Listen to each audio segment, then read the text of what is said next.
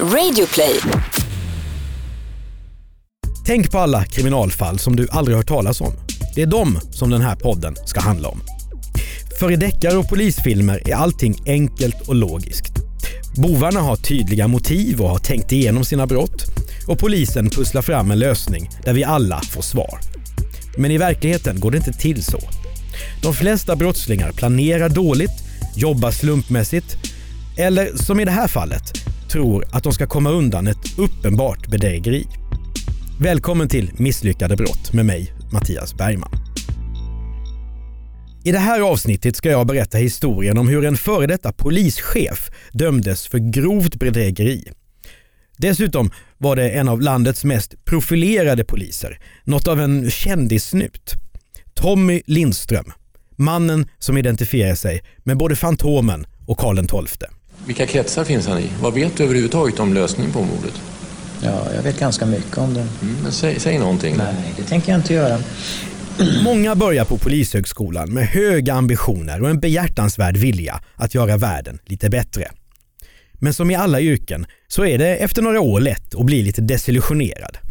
Polisens ökända byråkrati spelar in här. Den har skördat många offer genom åren. Men så finns det de som håller fast vid sina ideal och de som tänker utanför ramarna och kanske inte heller drar sig för att tänja lite grann på reglerna när det behövs. Tommy Lindström tillhör dem. Vissa kollegor tyckte att han var en frisk fläkt som inte drog sig för okonventionella metoder i polisarbetet. Kritikerna hade lättare att hålla sig för skratt. De menade att Tommy Lindström förväxlat svensk verklighet med amerikanska polisserier. Numera har Tommy Lindström lämnat polisen, men under sin karriär var han en av Sveriges mest kända snutar. Ja, det är okej att använda ordet snut, i synnerhet för att eh, Tommy Lindströms självbiografi heter Mitt liv som snut. Och att Tommy Lindström blir en så uppmärksammad person är inte så konstigt. Hans valrossmustasch, ständiga skinnjacka och överkammade flint är som ett varumärke. Han påminner nästan mer om en polis i en deckare än en riktig svensk konstapel. Fan, hör du dåligt? Vad vet du om postrådet på Hälsingegatan Lucia-dagen? Snutjävel, fråga Kom för helvete, gå och snacka nu. Ha? Det kan hända att du ramlar ut genom dörren. Det har hänt finare pojkar än du. Ja, Tommy Lindström har en del vanor som i många yrken skulle ses som rena egenheter. Hans kaffe dricks alltid svart och alltid i mugg. På vardagarna så ställs klockan på 5.22. Inte 5.21 och inte 5.23 utan klockan 5.22, alltid. En necessär med tandborste, rakgrejer och plåster är ständigt packad eftersom det kan bli läge att resa när som helst. Tommy Lindström gillar också cowboyboots och bland poliskollegorna går det rykten om att han bär en revolver av märket Smith Wesson 38 i skaftet på stövlarna. Det stämmer inte, men Tommy Lindström har ingenting emot att sådana här rykten går. De är bra för hans image.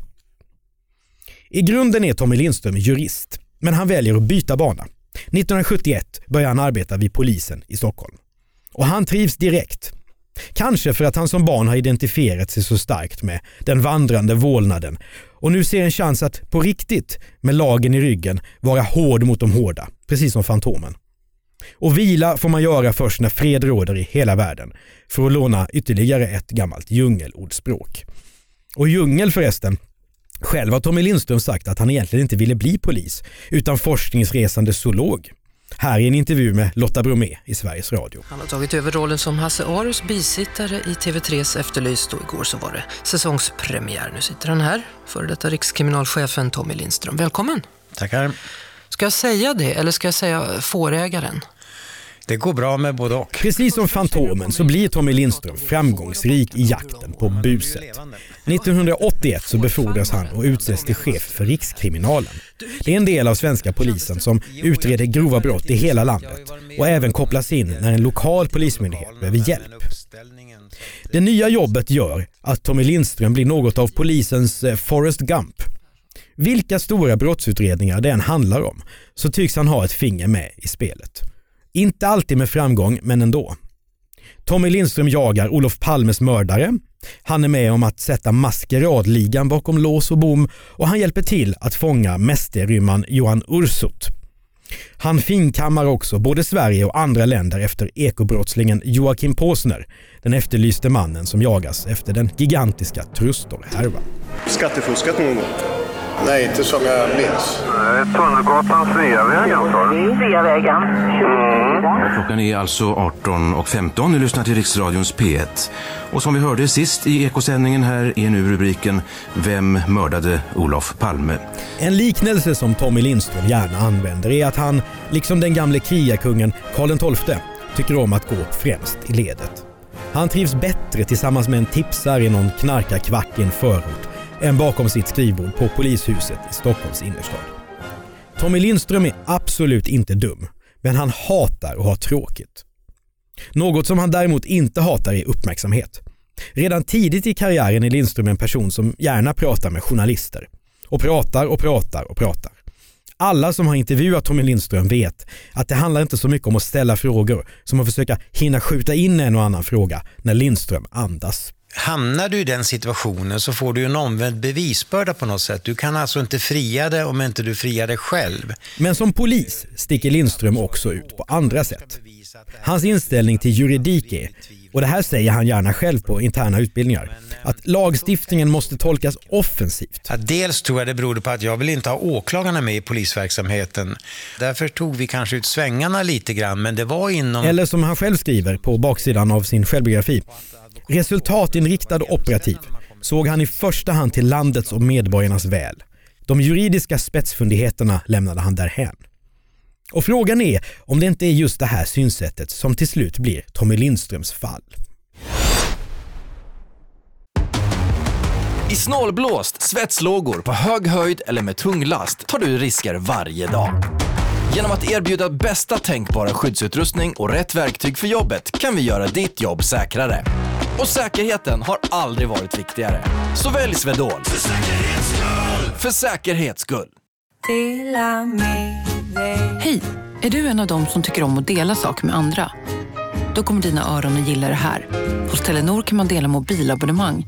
Ju fler ni är, desto billigare blir det. Skaffa Telenor familj med upp till sju extra användare. Välkommen till någon av Telenors butiker eller telenor.se. Nu kommer vi till själva det misslyckade brottet. För historien om när Tommy Lindström till slut ska dömas för grovt bedrägeri och tvingas sluta som polis börjar 1986. Lindström är alltså chef för Rikskriminalen. En dag går han till försäkringsbolaget Skandia. Lindström begär en check på 115 000 kronor. Det motsvarar ungefär 240 000 kronor idag. Tommy Lindström säger att de här pengarna ska användas för att betala en tipsare som har hjälpt till att få tillbaka stulen konst som Skandia har försäkrat. Det här är inte olagligt. Däremot är det ytterst ovanligt att Rikskriminalens chef jobbar hands-on med den här typen av ärenden. I vanliga fall så har polisen vid den här tiden en tipskassa som internt kallas för buskassan. Den använder man för att bjuda tjallare på allt från vinerbröd till cigaretter. Det brukar röra sig om blygsamma belopp, kanske några hundralappar eller möjligen tusenlappar. Inte 115 000 kronor. 1986 är de interna reglerna på polisen sådana att rikspolischefen personligen måste godkänna alla utbetalningar som är större än 5 000 kronor. I samband med vissa utredningar så utfäster nämligen banker och försäkringsbolag och ibland också privatpersoner belöningar för att få tillbaka stöldgods. I sådana fall så agerar polisen som mellanhand. Så tipsaren, eller tjallaren om man så vill, ska bara träffa en och samma polis och allt som polismannen gör ska dokumenteras noggrant. Det här är för att man ska undvika att polisen i efterhand ska beskyllas för att ha stoppat pengarna i egen ficka. Men så agerar ju inte Tommy Lindström, för han tolkar ju lagstiftningen offensivt. Eller som han också brukar säga, han använder okonventionella metoder som är väl beprövade utomlands. Så vad som händer med de 115 000 kronor som han tar med sig från försäkringsbolaget Skandia, det är oklart. Vad som däremot är klarlagt är att Tommy Lindström kort därefter går till Handelsbanken och betalar en faktura på cirka 90 000 kronor. Det här gäller en personalfest som Lindström har varit med och arrangerat för sina kollegor på det fashionabla Hotell Anglais i Stockholm i februari 1986. 287 personer var med på festen. Inte bara poliser då, utan även respektive. Festinbjudan är undertecknad av honom själv, polisintendent Tommy Lindström. Hotellet har fakturerat Rikskriminalen 85 887 kronor för festen. Det beloppet ska betalas inom tio dagar. Men på polisen vill ingen kännas vid den här fakturan som är ställd till Tom Lindströms sekreterare. Och vad händer sedan? Jo, i mars 1986, det är bara några veckor efter att Olof Palme har blivit skjuten, så går Tommy Lindström som sagt till Handelsbanken och löser in checken på 115 000 kronor från Skandia. De där som ska användas för att betala en tipsare. Men vid samma tillfälle passar då Tommy Lindström på att betala fakturan på nästan 90 000 från Hotell Anglais. Det här tilltaget ska Tommy Lindström senare bli polisanmäld för. Åklagaren menar att det som har hänt är uppenbart. Lindström har fått panik eftersom han inte har förankrat kostnaden för personalfesten hos sina chefer. Så han har lurat till sig pengar från Skandia, betalat festfakturan från hotellet och behållit mellanskillnaden på sådär 25 000 kronor. Den här utredningen drar ut på tiden samtidigt som Tommy Lindström hamnar i fler kontroverser. 1993 stängs han av från polisen. Men först 1994 väcks åtal. Tommy Lindström förnekar brott. Han menar att den dåvarande rikspolischefen Holger Romander har givit klartecken till den här personalfesten. Lindström förnekar också att han har fifflat med tipspengarna. Han menar att tipsaren faktiskt har fått betalt som utlovat. Och hotellfakturan, säger Lindström, den har betalats med andra pengar. Ett överskott från en säkerhetskonferens som polisen har arrangerat. Men de här förklaringarna, de imponerar inte på Stockholms tingsrätt, som bland annat skriver så här. Vid huvudförhandlingen har framgått att Lindström under förundersökningen flera gånger ändrat sina uppgifter när det gäller hur han har finansierat festen på Anglais. Även vid huvudförhandlingen har han lämnat uppgifter vilka inte stämmer överens med vad han tidigare har sagt. Tingsrätten tycker också att det är märkligt att Lindström inte på något sätt har dokumenterat sitt möte med den hemliga källan som ska ha fått Skandia-pengarna. I domen står också att det som Tommy Lindström har sagt i sitt försvar icke förtjänar avseende. Det är juristspråk för att man ljuger och ljuger dåligt dessutom.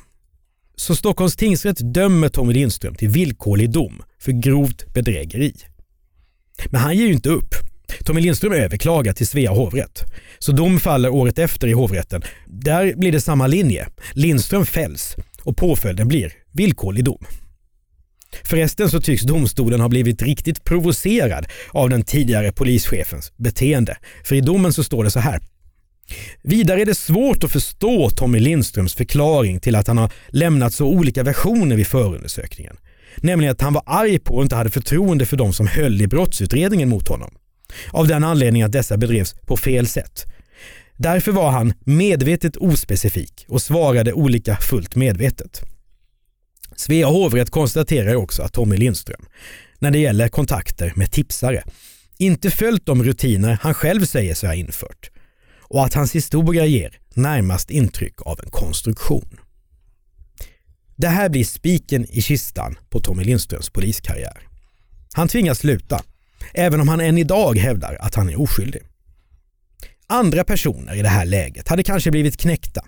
De hade börjat dricka för mycket eller skaffat motorcykelkörkort eller älskarinna, flyttat till Thailand och öppnat en happy hour-bar. Men inte Tommy Lindström.